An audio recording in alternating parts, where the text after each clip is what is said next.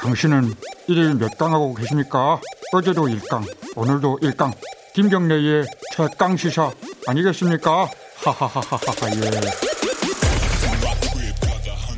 김경래 최강 시사 듣고 계십니다. 아, 아동학대 사건 얘기를 좀 해보겠습니다. 이게 뭐 최근에 잇따라서 아동학대 사건이 언론에 보도가 되면서 관심들이 많이 있습니다. 지금 이제 근본적으로 어떤 부분을 바꿔야지 이게 근절이 될까 이 부분을 지금 고민해야 될 시점인데 어, 오늘은 표창원 범죄과학연구소장님 연결해서 예, 관련 얘기 좀 나눠보겠습니다. 안녕하세요. 네, 안녕하세요. 어, 소장님 되시고 첫 번째 인터뷰네요. 아, 네, 네, 그렇습니다. 어, 의원 생활 마무리하시고 이거 하시니까 어떠십니까? 어, 뭐 제가 있어야 될 자리에 돌아온 느낌. 아, 그래요? 예. 네, 그러면 축하드립니다. 고맙습니다. 그 아동학대를 사람들 이게 저도 마찬가지고요. 네, 가정 불화 요런 걸로 여기는 그런 마음들이 좀 있어요. 범죄라기보다는 네, 그런 어떤 인식들 때문인지 이게 참 이 근절이 안 됩니다. 이게 아, 뭐가 문제라고 보십니까? 이런 아동학대, 이 끔찍한 아동학대가 계속 되고 있는 이런 상황이 왜 계속 발생하는지 어떻게 보세요? 이거는 말씀하신 데 정답이 있다고 저는 생각을 하는데요. 네, 어, 하이니히 법칙이라고 들어보셨죠? 네, 어, 사람이 한 명이 사망하는 이제 사고나 사건이 발생을 했을 때요. 네, 어, 사실은 그 전에 29명이 부상할 만한 사건 사고가 있었고요. 유사한 종류의. 네, 그리고 그 전에 300건 정도의 아주 경미한 사건 사고가 발생을 한다는 것이죠. 통계적으로 일반적으로. 네, 그러면 우리가 일반적으로 우리 아동들에 대해서 뭐 가정 불화라고 치부하건 네, 또는 뭐 훈육이라고 치부하건 학대 행위들이 발생을 하는데 경미하다고 그냥 방치하는 겁니다. 음, 그러다 보면 어, 그런 일이 만연하다가 어, 중상을 입는 학대 사고 사건이 발생을 하고요. 네, 어, 그러다가 또 거기에 대해 대책을 안 세우면 사망 사건이 발생을 하는 것이거든요. 음, 결국 우리나라가 아직까지 아동 학대를 예방하고 대처하고 또 크게 악화되지 않도록 어, 방지하는 체계가 제대로 어, 작동하지 않고 있다. 그것이 음. 원인이다. 이렇게 봐야 할 것입니다. 그럼 말씀하신 대로 예방의 문제가 있고 어, 네. 사후적인 처벌의 문제가 있는데 그렇습니다. 어, 처벌 같은 경우에는요, 우리가 뭐, 다른 나라나 뭐 이런 데에 비해서 처벌 수준이 좀 낮아가지고 이런 문제가 생긴다고 봐야 되나요? 어떻게 보세요? 처벌 관련해서는? 처벌 수준이 낮기도 하고 예. 어, 촘촘하고 적확하지 않기 때문이기도 합니다. 아하. 이게 무슨 말이냐면 처벌이 명사는 분명히 아니거든요. 예. 앞서 말씀드린 경미한 아동학대에 대해서 어, 우리가 흔히 이제 복지적 개입이란 말을 씁니다. 네. 그 학대 행위가 나쁘다 잘못됐다라는 것을 인정하도록 하고 학대가 아닌 대화나 설득이나 바람직한 방법으로 훈육할 수 있도록 가르쳐주는 국가의 역할 이것이 이제 복지적 개입인데요. 네.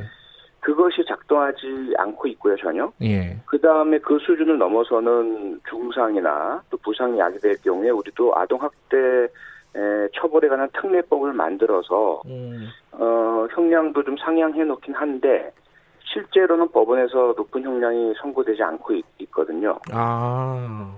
그러다 보니까 이 어, 처벌이 약하냐? 어, 법은 마련되어 있는데 실제로 선고되는 것은 그렇지 않다라는 어, 답을 드릴 수밖에 없고요. 음. 그 이면에는 처벌이 아닌 다른 방법으로 어, 이 학대 행위를 개선할 수 있는 그러한 역할들이 많이 부족하다 보니 네.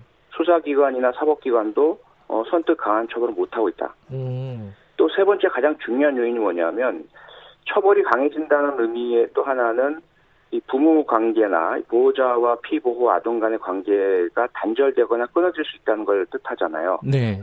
그러면 그 피학대 피해자 아동일 경우에는 가해 부모나 가해 보호자가 아닌 다른 부모나 다른 가, 어, 가정으로 갈 수 있어야 된단 말이죠. 네.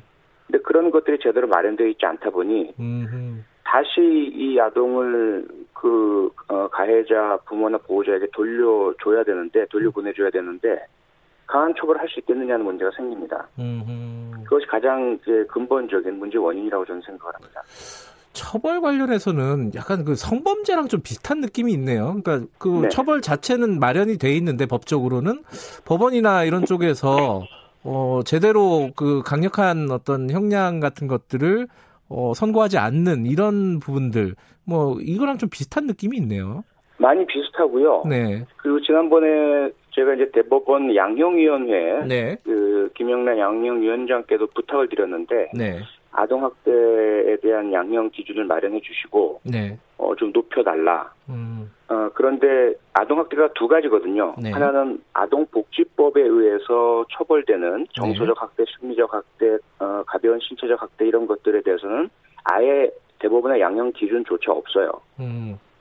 그러다 보니까 대개 집행유예나 뭐 벌금형으로 음. 끝나는 거죠. 네. 그리고 상해, 중상해나 또는 뭐 사망까지 이루어지는 아, 아동학대 처벌에 관한 특례법상의 아동학대는 양형 기준은 마련돼 있는데 네. 어, 징역 2년 정도의 아주 경미한 기준이 마련되어 있습니다. 음. 이런 부분들을 개선을 해야 합니다. 예. 그런 어떤 뭐 법적인 부분들 그리고 처벌과 관련된 부분들은 어 그, 그나마 좀 눈에 보이니까 그 이걸 어떻게 해야 된다 이렇게 좀 얘기를 할 수 있는데 아까 네. 처음에 말씀하신 예방이라든지 뭐 보호라든지 이런 부분들은 이 시스템의 문제라서 참 해결책을 찾기가 어려운 것 같아요. 이건 어떤 방향을 좀 잡아야 될 거라고 생각하십니까? 우선 첫 출발점은 그 스웨덴의 사례를 보면요. 네. 1979년에 어, 부모의 체벌 행위를 학대로 규정을 한 범죄로 규정을 합니다. 어허. 예. 그러니까 난리가 납니다. 어. 여론이 들끓고 부모들이 모두 거리로 나와서 우리가 범죄자냐. 어허. 예. 어, 다수 여론의 등을 지는 좀 정치적으로는 어, 상당히 자기 손상 행위인 거죠. 네. 그럼에도 불구하고 그 스웨덴 정부와 의회가 관철시켜서 어, 법을 집행을 하기 시작을 했고요. 네. 20년이 지난 뒤에 1999년에 다시 여론조사를 실시했더니 어, 국민의 90% 가까이가 에, 그 법은 잘된 법이다 이런 답을 내놓고 있습니다. 음, 네네. 에, 우리가 과연 어떤 대응을 하느냐 네. 에, 부모의 그 체벌 행위부터 시작해서 네. 어, 학대 행위에 대해서 어떤 규정을 내리고 네. 어떤 어, 교육을 실시하고 또 체계를 가- 어, 마련하느냐라는 것은 용기가 필요하다고 저는 생각을 하고요. 음, 네. 어, 이제 그 책에 말씀하셨는데 우선은 아동학대가 범죄다라는 인식, 네. 교육, 그 다음에 아동학대 학대 행위가 발견되면 신고할 수 있도록 하는 신고 체계, 예. 또 신고가 이루어지면 지금 현재 아동보호 전문기관에서 가서 조사하도록 돼 있거든요. 네. 그런데 이분들에게 법적 권한이 없어요.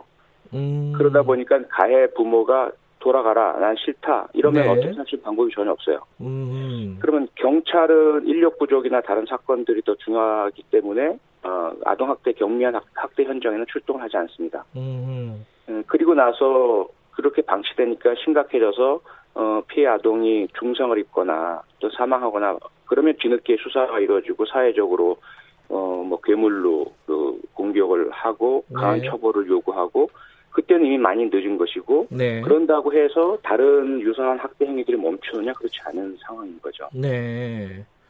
어, 아까 말씀하신 스웨덴 사례 같은 경우는 이제 체벌을 범죄로 규정을 했다. 79년도에. 네. 그러면 우리도 근데 아동학대 방지법이라는 게 있지 않습니까? 있습니다. 예. 우선은 아동복지법 내에 아동학대 금지 규정을 넣었고요. 예.